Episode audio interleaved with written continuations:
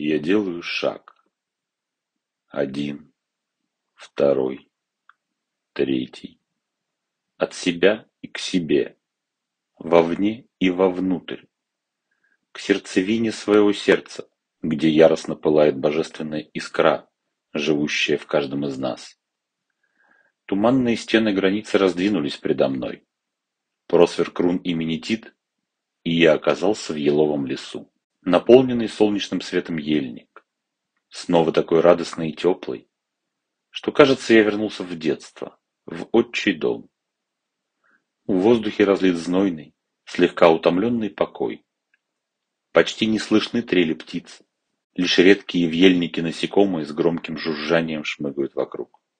По привычной тропинке я быстро прошагал к просвету в елях, виднеющемуся впереди. Пройдя мимо привратников елей, я вышел на большую поляну, залитую солнечным светом, в центре которой стояла добротная крестьянская изба пятистенок, сложенная из могучих, светящихся на солнце медовым светом огромных бревен. Кружево наличников обрамляло окна и видимую мне дверь. Изящный конек в виде головы лошади приветливо смотрел на меня с крыши. Из красной каменной трубы курился едва видимый на солнце дымок. В воздухе запахло свежим ароматным хлебом и домашней едой. Знакомый дом. Я понял, что тропинка привела меня из ельника к дому бога Дида.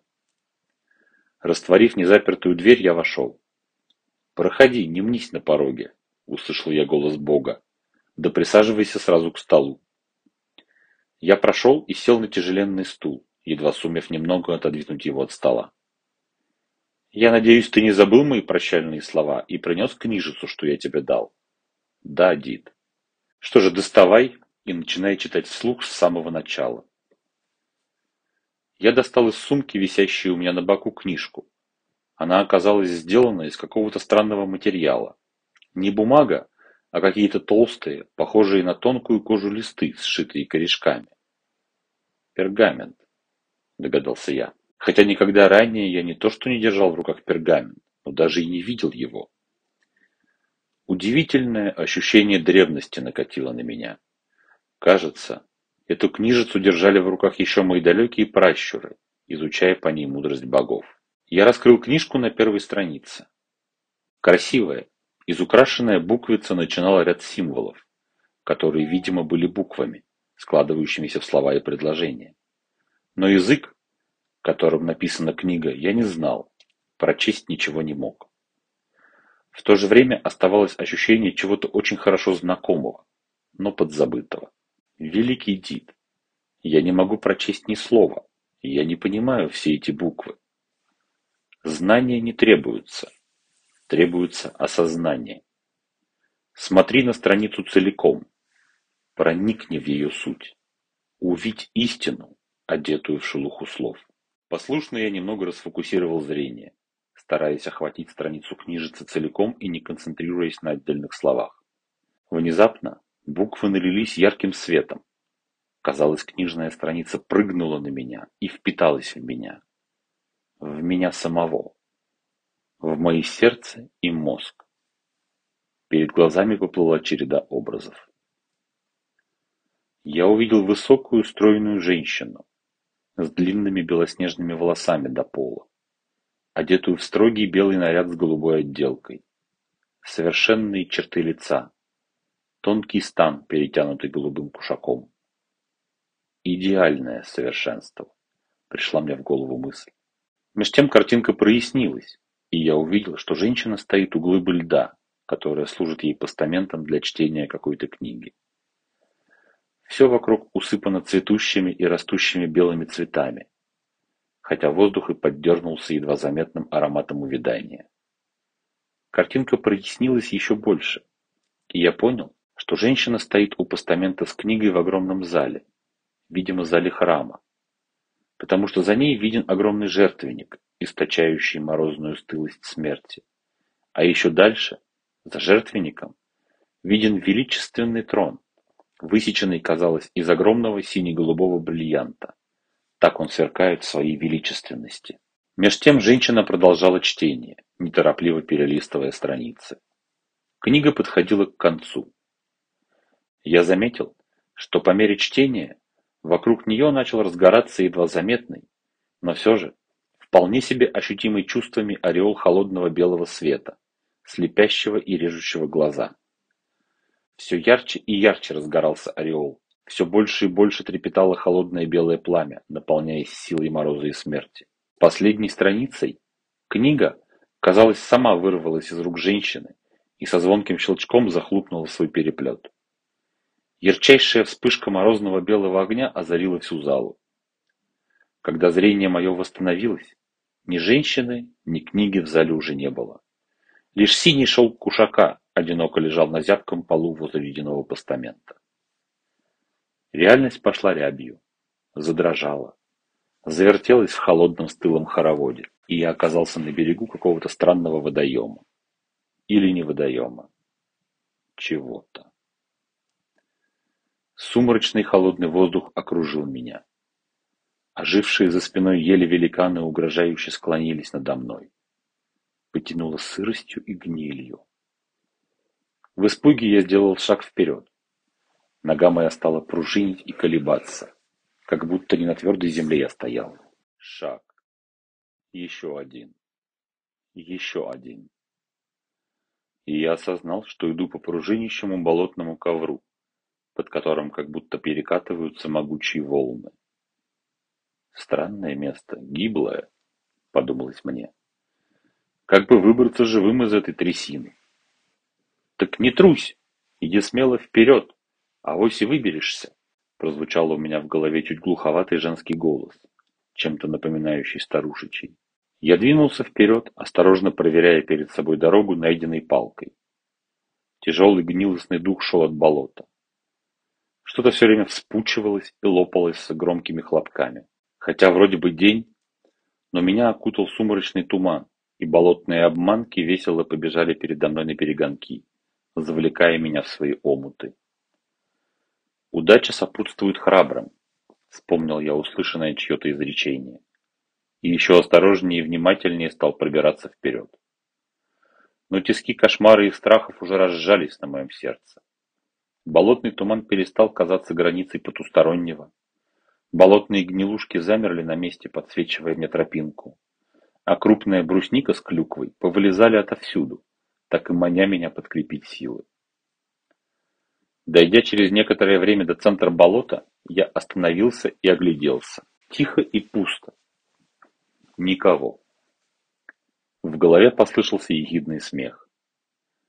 Меня ты можешь только почувствовать. Глазами меня не увидишь. Услышал я раскатившееся над болотами хихиканье. Вздрогнув, я тут же поспешил успокоить выпрыгивающее из груди сердце.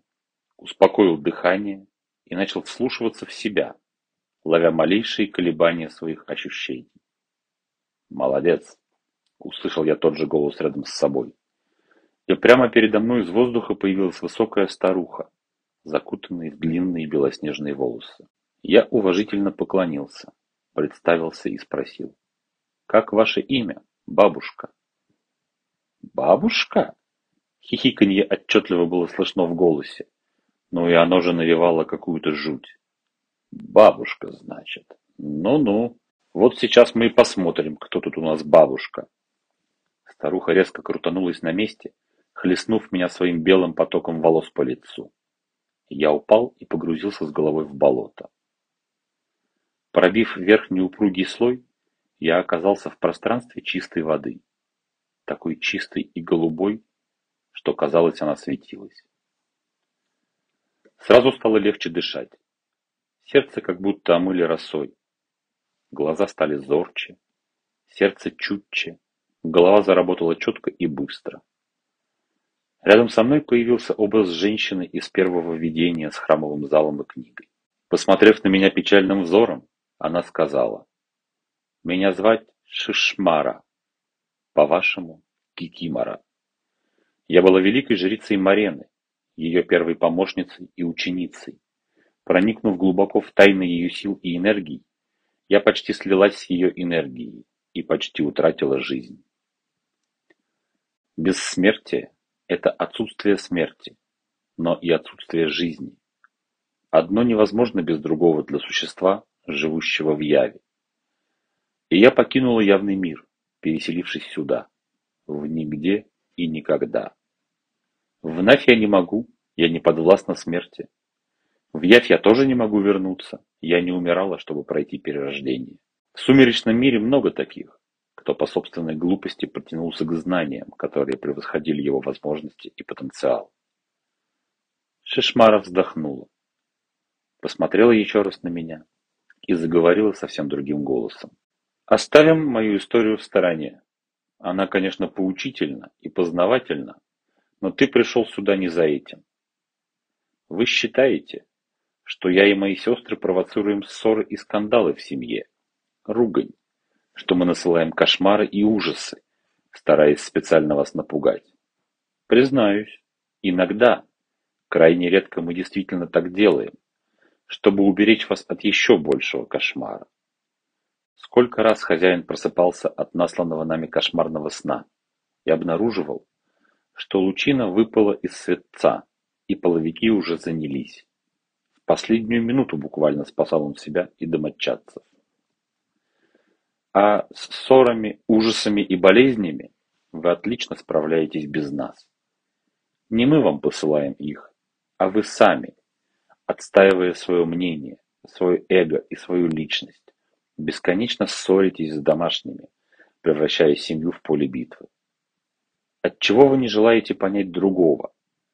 Почему вам так важно настоять именно на своем? Во что бы то ни стало победить, особенно в словесном споре. Вы же только ухудшаете ссору, делая человеку больнее и больнее своими словами. Да и болезни ваши, все от ссор, от себелюбия, от эгоизма, от нежелания заботиться еще о ком-то, кроме себя. Я, я, я, одно ваше «я» звучит в ваших мыслях. И никому из вас даже не придет в голову спросить себя, а зачем одно мое «я» всей семье? Чем я помог семье сегодня? Что я сделал для них важного и нужного? Чем облегчил их жизнь и сердце? Был ли я ласков и добр с младшими непоседами, уважительно со старшими? Был ли я терпелив к дедам, которых уже оставила мощь телесная, но разум их остр и юн? Спрашивайте себя почаще, что сегодня я сделал для своей семьи? Что я сделал для брата или сестры? Что я сделал для супруги? Как и чем я облегчил их серый день, пролив в него радость, теплоту сердца и свою поддержку, превратив его в сияющий праздничный храм. Голос Шишмары затих. Она еще раз посмотрела на меня, кажется, в самое сердце. Резко развернувшись на месте, хлестнула меня своим белым потоком волос, и я пробкой вылетел из болота и из видения, оказавшись за столом перед Дидом и его книгой. «На сегодня довольно», — сказал Дид и захлопнул книгу. Ступай. Книга будет ждать тебя здесь в следующий раз. Можешь открывать ее и читать дальше уже без меня. Я глубоко поклонился Богу, развернулся и вышел из дверей, чтобы опять кубарем скатиться со ступенек вниз в свое тело.